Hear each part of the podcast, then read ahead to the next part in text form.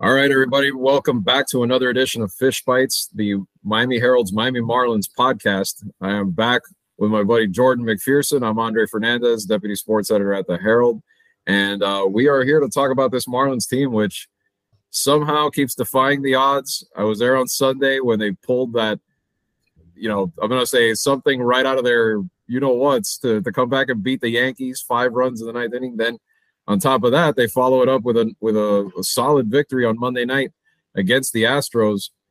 Jordan, what is with this team? This team doesn't look like it's anywhere. At, at first, it, it looked like they were spiraling, falling out of the playoff race, but they refused to go away. And and it looks, uh, to their credit, they they continue to to hang in there. And now they're back, actually holding one of the wild card spots as we record this.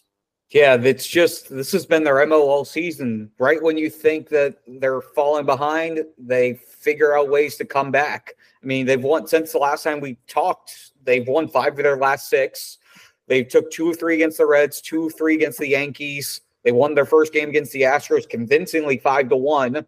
And it was again, not like again, they were going up against Framber Valdez on Monday.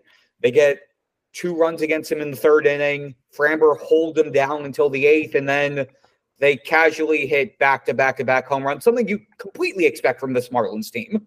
Uh, Jorge Soler, Luis Arraez, and Josh Bell back to back back. Just the second time in franchise history they've had home runs in three consecutive at bats. The other time came back in 1998. And of all three guys, Luis Arraez being the one who called a shot, because of course Luis Arraez is going to call a shot.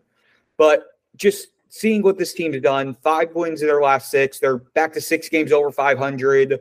Uh, only about a game out, a game or a game and a half out of the top wild card spot. Now, not just having the third spot, but they're again, they're in that cluster of their schedule where they're facing the playoff teams. And we said the um, there's we've talked about the importance of not just re-obtaining that momentum they had in the first half, but finding ways to sustain it.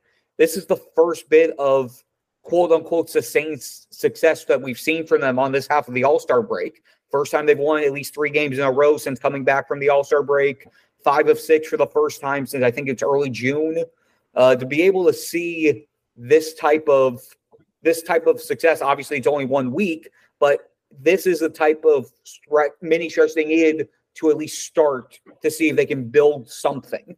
And to be able to do it against again the Reds who have been good, the Yankees, and to start to get the series open against the Astros, it's a good start. Now it's the now it's the importance of seeing what they can do if they can sustain what they're doing here moving forward. So what you're saying is that clearly somebody went, grabbed the piece of paper that said believe on it, taped it back together, put it back up on the wall. And and now yes. they're having the Ted Lasso effect in that in that clubhouse is what you're saying. Yeah, well, it's a funny thing that you say that because Skip Schumaker is a big Ted Lasso fan. Another reason why I've endorsed what he's doing at this point. The, the word believe has been used about 11,000 gajillion times this year, whether they're winning, whether they're losing. It's just the phrases, they just keep saying they have a lot of belief. They're using the phrase that they're a big heart team. Uh, but again, when Skip on Sunday said, and I believe the phrasing was, yeah, the, those guys just don't stop believing. I immediately thought in my mind, like, okay, Ted Lasso's singing Journey on karaoke night right now.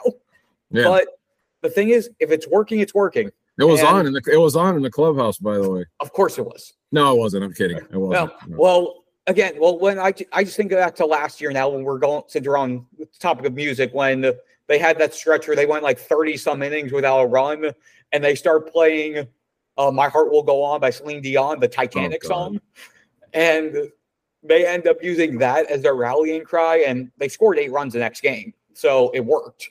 But bring on the cheese yeah. then. Yeah, as cheesy as you want it to be, it's, if it's yeah. working. If if it works, it works. That's the bottom line at this point. The Marlins, again, if they can do whatever they need to do to get themselves where they need to go, so be it. Well, I'll tell you what didn't work for me. That was uh, seeing a, seeing a team up seven to one, and then having to rewrite my story when uh, Clay Holmes airmails the ball into in the right field. But it worked for them. So that's what we're talking about right now. Not my stresses. We're going to talk about their, uh, theirs and the way they're doing it right now. Like you said, I mean, I think in all seriousness, they would like to not be in these predicaments, of course, over and over. I mean, even though, like you said, 27 and 10 now in one run games, eight walk-offs. The the serious question is is this I mean, you would think this isn't really sustainable going forward, but I don't know. They keep finding ways to do it. I mean, you look at their you, you look at the MLB standings right now, and there's a little column that says expected win percentage. It's about it's like seven or eight wins less than what they have right now, and I think it's because of the way that they're winning this game and these games in part. So, is it good? Good fortune, and and you know you have all the credit for being clutch, yes, but at the same time, as it gets deeper and deeper here, playing all these types of teams are playing right now, and assuming let's say they do snatch one of these wild card spots and get in the postseason it's a two it's a twofold thing where yes you're to have that experience where your guys are to know how to handle these close games but at the same time you don't want to be playing with fire over and over because if you fall behind you know especially in the playoffs if you fall behind like that forget about seven to one even even by two three runs tends not to be a good thing with the kind of quality pitching that you're going to face so at some point some of the stuff we talked about it's good that you're starting to see those glimpses again they're starting to hit better they're starting to you know put those put those runs together like they were before. But you want to be able to do that, and and some of it too is getting your lineup more intact because you know Jazz is back now. You know Soler missed a couple of games, but he comes back. So the pieces of the puzzle are starting to fit together better. So hopefully for them, that means all the stuff I'm saying right now as we go forward in this stretch. Yeah, just one though on those expect the expected win loss thing. That's completely based off of run differential. So if a team has which is low, yeah, which is yeah, low. But the thi- yeah, but the thing is, if you have like four or five big blowout losses like the Marlins had early in the year, again, you look at Yeah. they had I think five of their most lopsided losses were in those first two months. That's going to skew it all season. It could skew it a little bit. Yeah. Yeah. so but like I mean, again, but when you they- compare it still though, when you No, compare it to the Cubs and others, there's No. still a big gap. Even if you even if you brought them up like 20 runs, it's still a big gap right now. Yeah, I'm just pointing out they had I think it's one, two, three, four losses from April 3rd through May 3rd that were Mhm. 10 plus. Blowouts. So yeah. if you take four, those four, that's 40 right there. That's Right. basically that's the entire run differential gap right now. No, it, it is. But but I think there is a, a an element there though of you want to kind of try to win these games without it being an adventure and without having to, you know, basically pull it out every time. You know, Yeah, no, there, I- there is a there is yeah. a wear and tear to that too. it No, I don't disagree. With, I I don't disagree with that, but there is there are two sides to that where it's again where there are a few games that from early in the year that kind of completely skewed that one number that, No, that right. you were going off of. Yeah, no, uh, for sure, and it, it does. And you know, at the same time, though, that's all, all, I mean is that at some point, it's like you don't want their luck to run out, and you don't want it to be based on luck either. You want to honestly have a team that's that that's capable of competing in the postseason. And and like I said before, to their credit, they are at least they have learned how to win games under pressure, under fire, like they have. You know, but you know that gets more and more difficult when you get to the playoffs so or, or get close to the playoffs as they are again right now but um switching gears here sandy alcantara looking like sandy again complete game against the yankees. You know you don't like the 116 pitches necessarily but he has shown he can handle it. And you know they spaced out a couple days before and after like, like you pointed out you know to give him that. But the the bottom line is sandy pitching like sandy. We talked about that a lot in the first half. That was a a vital component for this rotation going forward. Yeah, no doubt about it. Six games into six games since the All Star break, he's at a 2.45 ERA, 12 runs over 44 innings. And to point out, in there, eight of those 12 runs came in two of those starts. So Hmm. if you take those out, four of his starts, he's given up just four runs in, I think, 32 innings. He has two complete games on this half of the All Star break, three overall in the season. He had that one against the Twins to start uh, that second start of the year. This is the Sandy that the Marlins had last year. This is we're seeing Cy Young Sandy in the second half, and considering the way that he pitched in the first half, I'm trying to pull back up the numbers for comparison. Uh, yeah, so he had a 4.72 ERA in his first 18 starts. He's down to a 2.45 ERA since the All Star break. Only four other pit, only four other pitchers who've thrown at least 30 innings have a higher ERA than him, since, or a lower ERA than him since the All Star break, and he's thrown the most innings since the All Star break. Sound familiar? I feel like this is how we sort of talked about him last year. And that's what the Marlins have needed. They needed that guy to, they needed him to become the anchor of that rotation again, especially with so much youth on that rotation with all these guys already exceeding innings limits. Braxton Garrett's already way past. Jesus Luzardo's already way past. Edward Cabrera's in the minors because his command went awry. He's got done better in AAA, but again, AAA versus MLB, it's hard to gauge how much those results would actually apply directly to the big leagues. Obviously, we're seeing what's happening with Eury now that he's come back up. Sandy needed to be a stabilizer. He needed to be the leader. He needed to be the ace of the rotation. And you're finally seeing the results that come with what he brings in the clubhouse. And this is just what one big piece that they need to be sustainable over these next six weeks. Well, I'll tell you the other guy that needs a, a flip a flip of the switch, and that's uh, you know obviously a difficult spot that you know has been put in. You know, going down, coming back. Eury Perez, we know hasn't been the same, and he struggled his first two starts back. You know, we understand why it was done and all that, but you know, from looking at it, I mean, we talked to him after the the start on Sunday, and he just thinks he's just uh, doesn't have just the, the the ability to locate in the zone as like he was doing before. He feels like he has to work on that. You know what from what you've seen both in person and, and then watching it on Sunday, you see common threads between the two starts, or maybe something that just wasn't there. I mean, you obviously had the front row seat to see him when he was on fire and looking like one of the best rookies in recent memory. Just not the same guy since he came back up. Yeah, well, the first start, the one in Cincinnati, it was basically he only had command of his fastball. So that first start, it was basically once the Reds realized that, they're like, okay, I'm just going to wait for a fastball. This time it was he was falling behind in counts. So it's he had two different issues in two different starts. Obviously, he's not going to be a guy they're utilizing for length. He's probably not going to go more than five innings in any of his starts, regardless. Again, he threw, he went four and two thirds the first start, four in the second start. And it's just like you said, he's got different things that he's having to re-identify each time because during that month long span, he only made two starts down in double A. So it's not like he was being challenged during that month off. So he's having to re get into that aggressive mode, that compete mode, and not gonna what's gonna happen at the drop of the hat, going, okay, you're you're coming back up. Do exactly what you just did last month.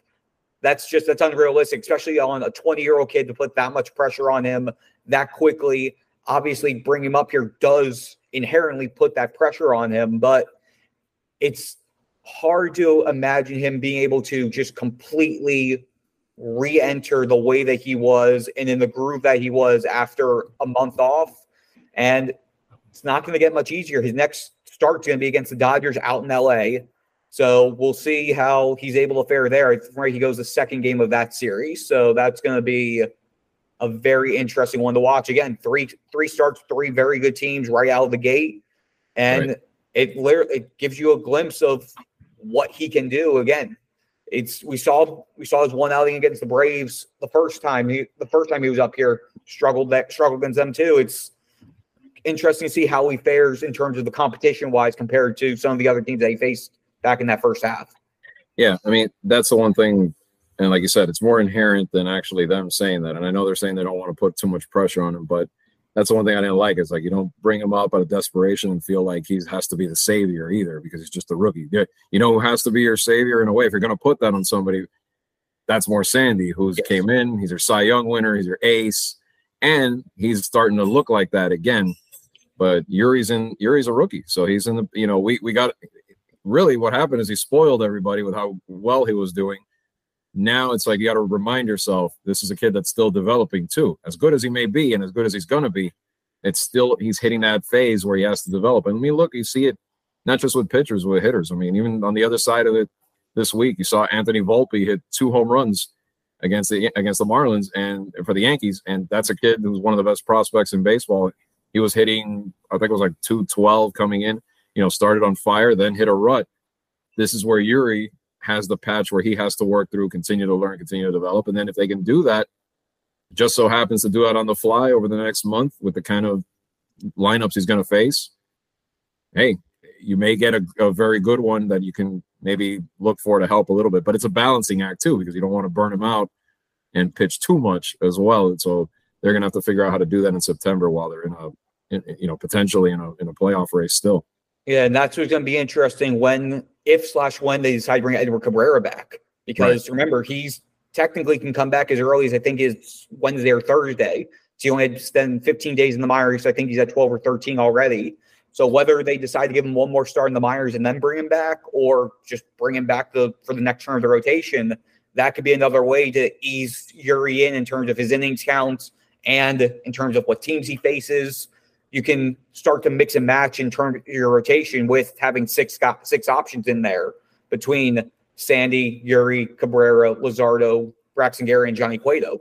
You'll have the options to be able to move guys around, potentially do a six man rotation. They haven't talked about it that yet in terms of this current group, but that's been a topic they've discussed at points throughout the season, especially like I said before, with innings counts going up for a lot of these younger guys, that could carry into a possibility down the road. And it would be one that'd be logical if you want to keep Eury's inning count down, but not completely shut him down and be able to get and find a way to weave a guy like Edward Cabrera, who, if he has his command, his stuff is good. We've seen it. We've seen how talented he is. The two 90, 96, 97 mile an hour fastballs, the changeup that gets swing and miss, and the curveball and slider.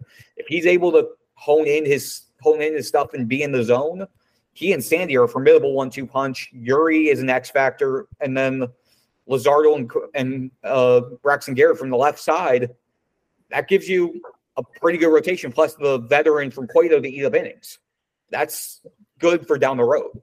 Yeah, what's funny is that's Eury has become what they had hoped to have with Sixto. Remember? Yes. The three, the three flame throwing. Wait, Sixto still there? Sixto still a thing? Come on. no, it, but in all seriousness, that that's what they were yeah. open for. That one, two, three, all flame throwing Dominican right handers there, just you know, power pitching. Now they're getting it with Eury. Imagine if Sixto would have worked out. God, where they'd be now? They could have yeah. four of those guys right now. But but you're right because in a in a compressed setting, in a two out of three, and heck, even a three out of five after that, that's the kind of rotation you want that could wrap up a series quick if they if they're on if they're on and and you know perfect command and and whatnot. I mean, we saw it in the in the shortened COVID year when they just took out the Cubs in two games. I mean, that could be you could have a scenario like that where they they you know they face somebody and boom, get two great starts back to back, and suddenly you're in the division series. So we'll see. Long way to go still before that. Yeah. All right, we've talked plenty about pitchers. Now let's switch and talk a little bit about hitters, and primarily the two new guys that seem to be, uh, you know, injecting life into this team. And, and Skip Schumaker talked about that after the win over the Yankees, how these guys have energized things. You know, the, I mean, face it, these guys, they came in and the Marlins and, and were part of it as they came in, but this team was in a rut, 17 out of 22. Now all of a sudden, starting to turn the corner as we've seen this week. But uh, Josh Bell is who we're talking about, and Jake Burger, of course, who had the game-winning hit against the Yankees. Bell in 12 games, 326, 404, 696 slash line, five homers, 10 RBI, 10 runs he scored himself, five homers, tied for second among all players since his Marlins debut on August 2nd. And he's reached base in every game.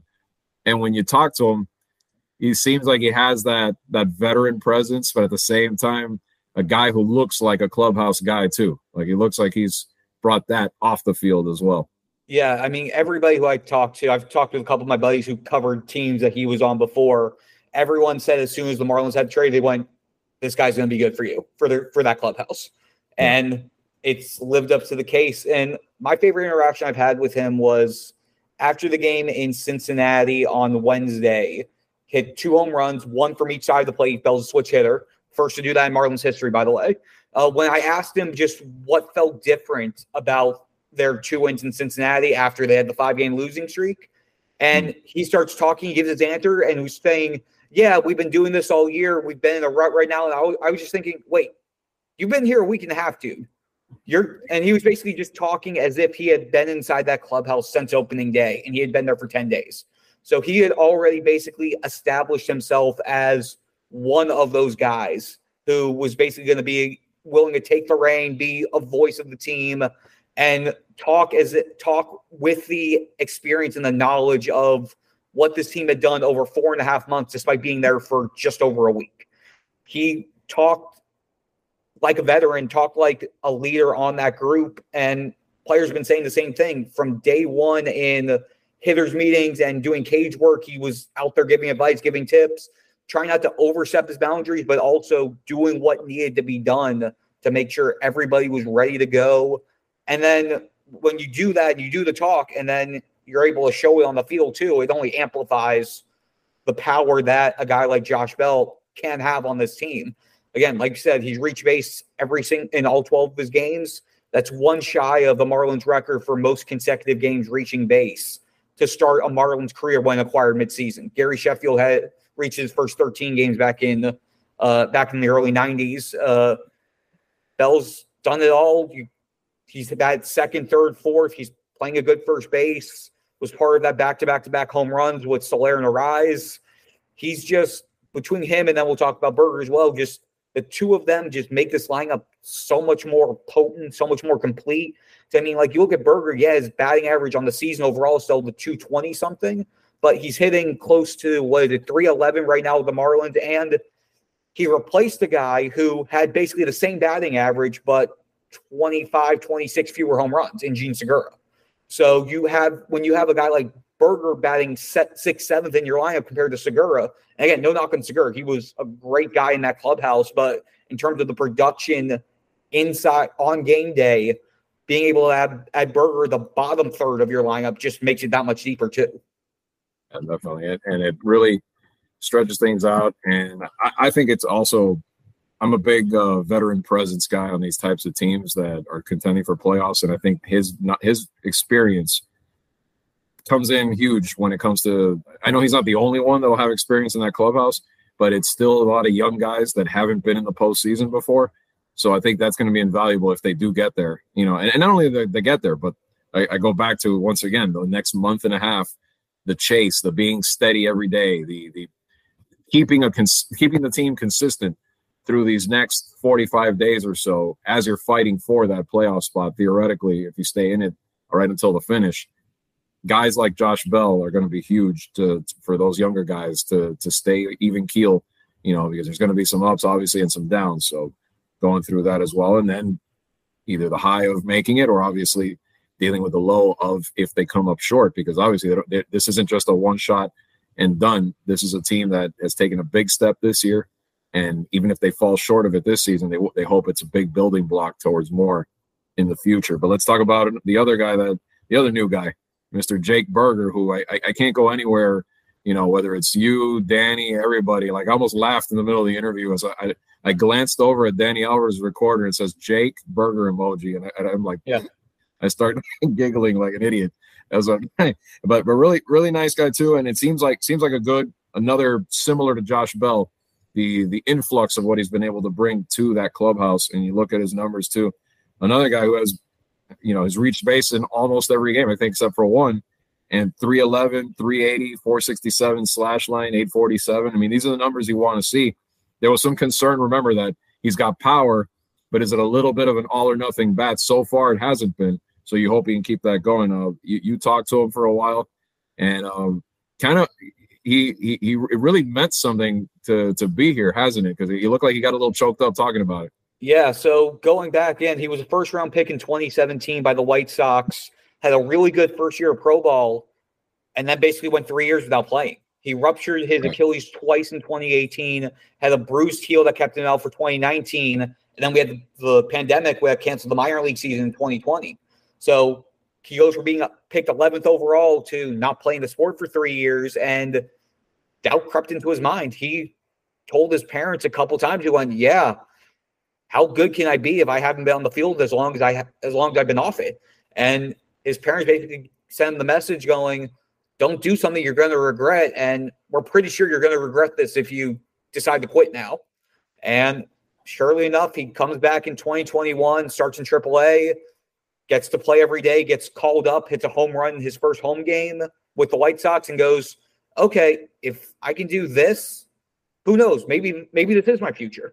And has a couple couple good years with the White Sox, then finally has his breakout this year, 25 home runs before the trade. And he's gotten to that point where the confidence is there now. He started he understands what his role is. He understands what he has to do every day to be able to be on the field. And he's finally he's in that happy place. And it comes between the family support, uh, his wife Ashley, his nine month old son Brooks. He basically looks at all of them as his support for moving going forward. A big mental health advocate, which you have to applaud. You need guys like that in this day and age in sports. And he's just been a really good dude. And just fun fact aside from the baseball stuff, grew up in St. Louis, was also a hockey play, also played hockey growing up. He rubbed shoulders with some Florida Panther guy named Matthew Tkachuk during their early days. No big deal. So he's already buddy buddy with one of the one of the superstars in town. So had a good had a friend already coming in. Isn't that funny how there's like layer after layer that we keep seeing of you know sports celebrity this year in Miami. You know, like the, the interconnectedness of all of it. Like here's Jake Burger's not like a massive name in the sports world, but yet he knows Matthew Tkachuk, and then there, there's like another little thing there. I, I don't know. It's just been a, such a cool year in, in in Miami sports this year between the Panthers and the, and, and and the Heat and, the, and what the Dolphins are doing now, and and you know Messi, of course. Yeah. you know that that the highlight of it right there. I mean, when you look at the the grand scale of it all, you know, getting you know, like I keep calling him the god of soccer to come down here and play for this team, especially. Um, which, uh, if anybody listening to this, remember to catch the Leagues Cup on Tuesday night playing Philadelphia. The shameless promo for our Inside Inter Miami podcast that's coming on Wednesday to talk about whatever happens to Inter Miami in that one. But um, looking at this Marlins lineup, though, Jorge Soler, three homers in his past five games. Uh, I was going to round that point up by saying the effect that Bell and Burger now you couple that with a Soler. If he rounds in the form, if if this isn't a fluke and he really starts to get consistent, and of course, you know, he's not quite at Mr. 400 anymore. He's fallen significantly below that number, but you're more than likely batting champion. You know, also can every once in a while pop it out of the park himself, as we saw on Monday night. I mean, look what happened. Soler, him, and Bell. So while that's not going to happen all the time, it shows you that when the you know that combo of hitters gets going, cool things can happen besides just producing runs the standard way too. And and and those are going to win you games. And look, on Monday night it did. Yeah, no, and it puts a it eases the pressure because before this before the trade, it was basically Luis Arraez and or and or Jorge Soler has to show up or the Marlins aren't winning. It's basically how the lineup just felt like it had to be. And the Luis Arraez drop off, I mean, he's only hitting 367 right now. It's still it's unbelievable when we think, yeah, the guy's in a slump. What's he doing? Oh, he's only hitting 270 this month. What? it's just it's you still take it. Yep. Yeah, you still take it. And the last three games, it's been extra base hits. Home run on Monday, trip the game tying triple on Sunday, home run on Saturday. You're seeing a little bit of pop with him, which I'm you're almost wondering if he's sacrificing some of the the contact a little bit for a little bit more power. We've seen a, a, lot more fly balls, a lot more balls in the air in the second half compared to the low line drives, ground balls up the middle that we saw in the first half. So might be some adjustments that he's making there, or just in terms of pitch selection that's leading to some of these results. But just in general, having a Josh Bell who's batting two, three, four having a Jazz Chisholm Jr. who's batting either leadoff or in the heart of the lineup, having a Jake Burger batting seventh, it makes it so that you don't have to just rely on Jorge Soler hitting a home run or Luis Arraez having a six hit game to get a win. It's you have options now. You have it so that different guys are around to be able to make the big play. And it's you're not just looking at and pitchers and opponents aren't just game planning for two or three guys each day in order to in order to shut down the lineup. Having all these options, having the versatility, and being able to have these guys occasionally have the off days, to be able to have a guy like a Jorge Soler come off your bench and be a pinch hitter in a late late late key situation because you're able to have Josh Bell as your DH one day and then throw Yuli Gurriel at first base, or to be able to have if Burger if you had Jon Berti at third base one day, able to have Jake Burger come off the bench when you need when you need an extra base hit. It gives Skip Schumaker a little bit more options and a little bit more depth with his bench as well. Well, and also Arraez hitting the way you were saying, not the power hitter, but hitting the way you were saying was such a big part of what got them off to this great start that put them in the position they're in now.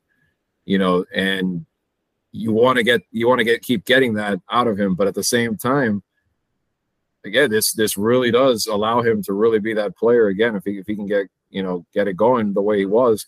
But now, like you said, it, it's not all on him because I think a lot of it so so much early on depended on him and depended on him being that good, like hitting 400 literally. That now you see something that is more sustainable in terms of offense, and that I think is very, you know, it's a relief really for them. If you're a Marlins fan, you're seeing that and you're saying, okay, good. Now it's all, you know, because because when when you rely on one guy, you're always like crossing your fingers, like God, okay, we got to keep it, we got to keep him in bubble wrap. Nothing happens to him, right? Now you don't have to worry about that as much. Obviously, he's still a key part of it, and you need him there, but it's not crippling as much because now you have some other guys. But still, I think Arraez is the engine that makes it all go, and and he's that he, he he's the igniter, right? And mm-hmm. so like, if you take that out, even with all these other guys, it would hurt. But it is much better to see that balance overall. And let's wrap it up by talking about another guy in that lineup, Yuli Gurriel, and uh, not so much for his hitting, but for something that's going to happen uh, uh, pregame on Tuesday. He's getting his ring finally from the Astros. So uh, you talked to him, Jordan. What what?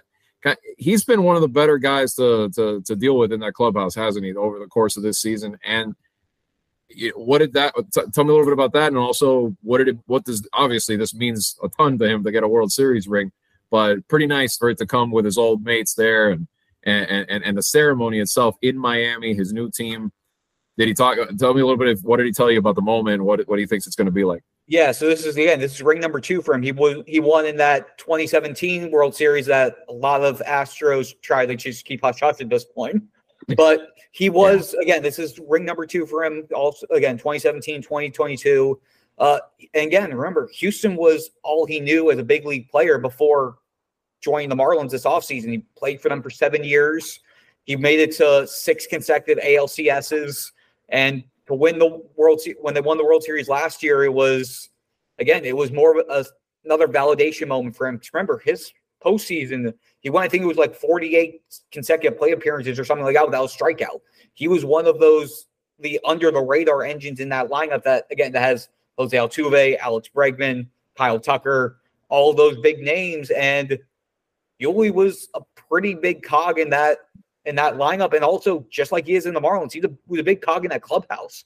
He was a fan favorite. He was a clubhouse favorite, and it's similar to how he is here. Uh, I mean, when you walk in the clubhouse, you see a lot of the Spanish speaking players. They just gravitate toward him. You see the young guys like the Bryan De La Cruzes, the Jesus Sanchez's. Uh, you, you see them just going over to him and just talking with him, trying to pick his brain, pick a veteran's brain as much as they can. And in terms of the celebration and the ceremony that's going to happen Tuesday night, he's excited for it. The hope on Houston's side was that every player who wasn't on who what who was on the 2022 team that wasn't this year would get the ring in Houston. Obviously, the way the schedule works out, the AL NL AL goes to you only go to one city, so Houston was in Miami, so they're doing the ceremony here. But the players have said in the Houston clubhouse that they want to be the ones to present Yuli the ring. So it's gonna be a few of his teammate former teammates are gonna be supposed to be giving him the ring before the game on Tuesday, and just the impact that he had. Uh, Dusty Baker gave probably the best quote about it. And anybody who hasn't talked to or listened to Dusty Baker, he's awesome. This is my first year interaction with him. Uh, his his quote was, "I had him for three years. He was here a lot longer, but Yuli was probably one of the most popular guys to come through the organization. Not only with the players, but with the fans, everybody. Yuli comes to play and plays hard, plays smart. We miss him. We were hoping, or at least I was hoping, to sign Yuli because we would have found a place for him, even though they signed uh, Jose Abreu in the offseason. Uh, I think the Marlins are very lucky to have Yuli, especially with all the young players they have. The guy still has skill. The legs are good. You see when you you see when you get to his age, the first thing that goes are your legs. That guy can still run. And even with all that praise I gave him, I hope he doesn't hurt us too bad this week. but you know, yeah. you, know, you never, you never interacted with Dusty when he was with the Nats. I thought, I thought maybe with all the division un- series. Unfortunately, not. Again, I again he started with them in uh 2020, so hmm. I only had 2019 was my first year on the beat. So okay. I only had no, I one thinking year, especially three times a year back then. I thought maybe might have crossed paths at some yeah. point. Unfortunately, I didn't do much that first year going to the other side. So I was more focused on everything internally. Yeah. But yeah, but I mean, I've listened to his press conference, but I never had the chance to actually like go into one of his scrums, ask a couple questions, and he's a joy. He really is. And again, you it's easy to see why people have rooted for him throughout his entire career. Both Yeah. Yuli and Dusty Baker. I can say that for either of them. Yeah, it, it, I always heard the same things uh, about him from other writers. So that's cool that you got. I, I actually personally have never been able to interview. him. I did interview other of these other notable managers that had that same kind of charisma and game, like Joe Maddon and others. I remember the great interview I had once with Joe Maddon when he was when he was with the Cubs and talking about you know just different things and you know it, it's always fun when you have those guys that can give you so much perspective of the game and, and then they're so personable too you know so i'm glad i'm glad that you know dusty lived up to what everybody says you know and, and it's why he's been you know so, such a such a such a big name in this game not just the success but also i think that part of it too. I think that's why he's so well respected like you said before. And uh, so that that kind of wraps it up. I mean uh, coming up big road trip for them you know they gotta they gotta obviously they're not done with the astros. Still have a couple more against them before they head out on the road. But uh, you know, we'll see what they can do if they they've put themselves back in it, like we've said. But big tests ahead, you know, especially when you anytime you go on the West Coast, it's tough. Facing a talented team like the Dodgers, facing a Padres team that at this point is dangling by a thread about to fall out of it, but still an extremely talented team, as we know. So in in one week's time, let's see how do you see it? How do you see it kind of folding? Uh, uh, you know, unfolding over the next week? Yeah, it's going to be very interesting. I mean, I need the pitching needs. We've talked so much about the offense. I need to see how the starting pitching handles these next two series specifically, because that to me will give the real litmus test for how they'll handle the postseason. Because like you like we mentioned before, the offense will be doing great, but if they're playing from behind, if the pitching isn't up to snuff, and especially knowing the way that pitching gets managed in the postseason, where guy struggles early and you're going to be seeing a lot of the bullpen. If the starting pitching can't handle the Astros or the Dodgers or even the Padres lining up, it could be a real litmus test for how long or short a postseason run could go, assuming they're able to to hold things out down the stretch. Well, we'll see how it ends up for the Marlins over the next week. And of course, we'll be on a weekly basis coming to you here and, and keeping track of everything with the Miami Marlins as they pursue that playoff spot. The first, uh, first would be the first one in a full season. No more excuses. No more, oh, it's the COVID year. If they get in, it'll be really for the first time they really, really get in in 20 years. So we'll see if they can pull it off. And we'll be right there with you on the Fish Bytes podcast. For Jordan McPherson, I'm Andre Fernandez. As always, thanks everybody for listening and watching, and we'll catch you guys next week.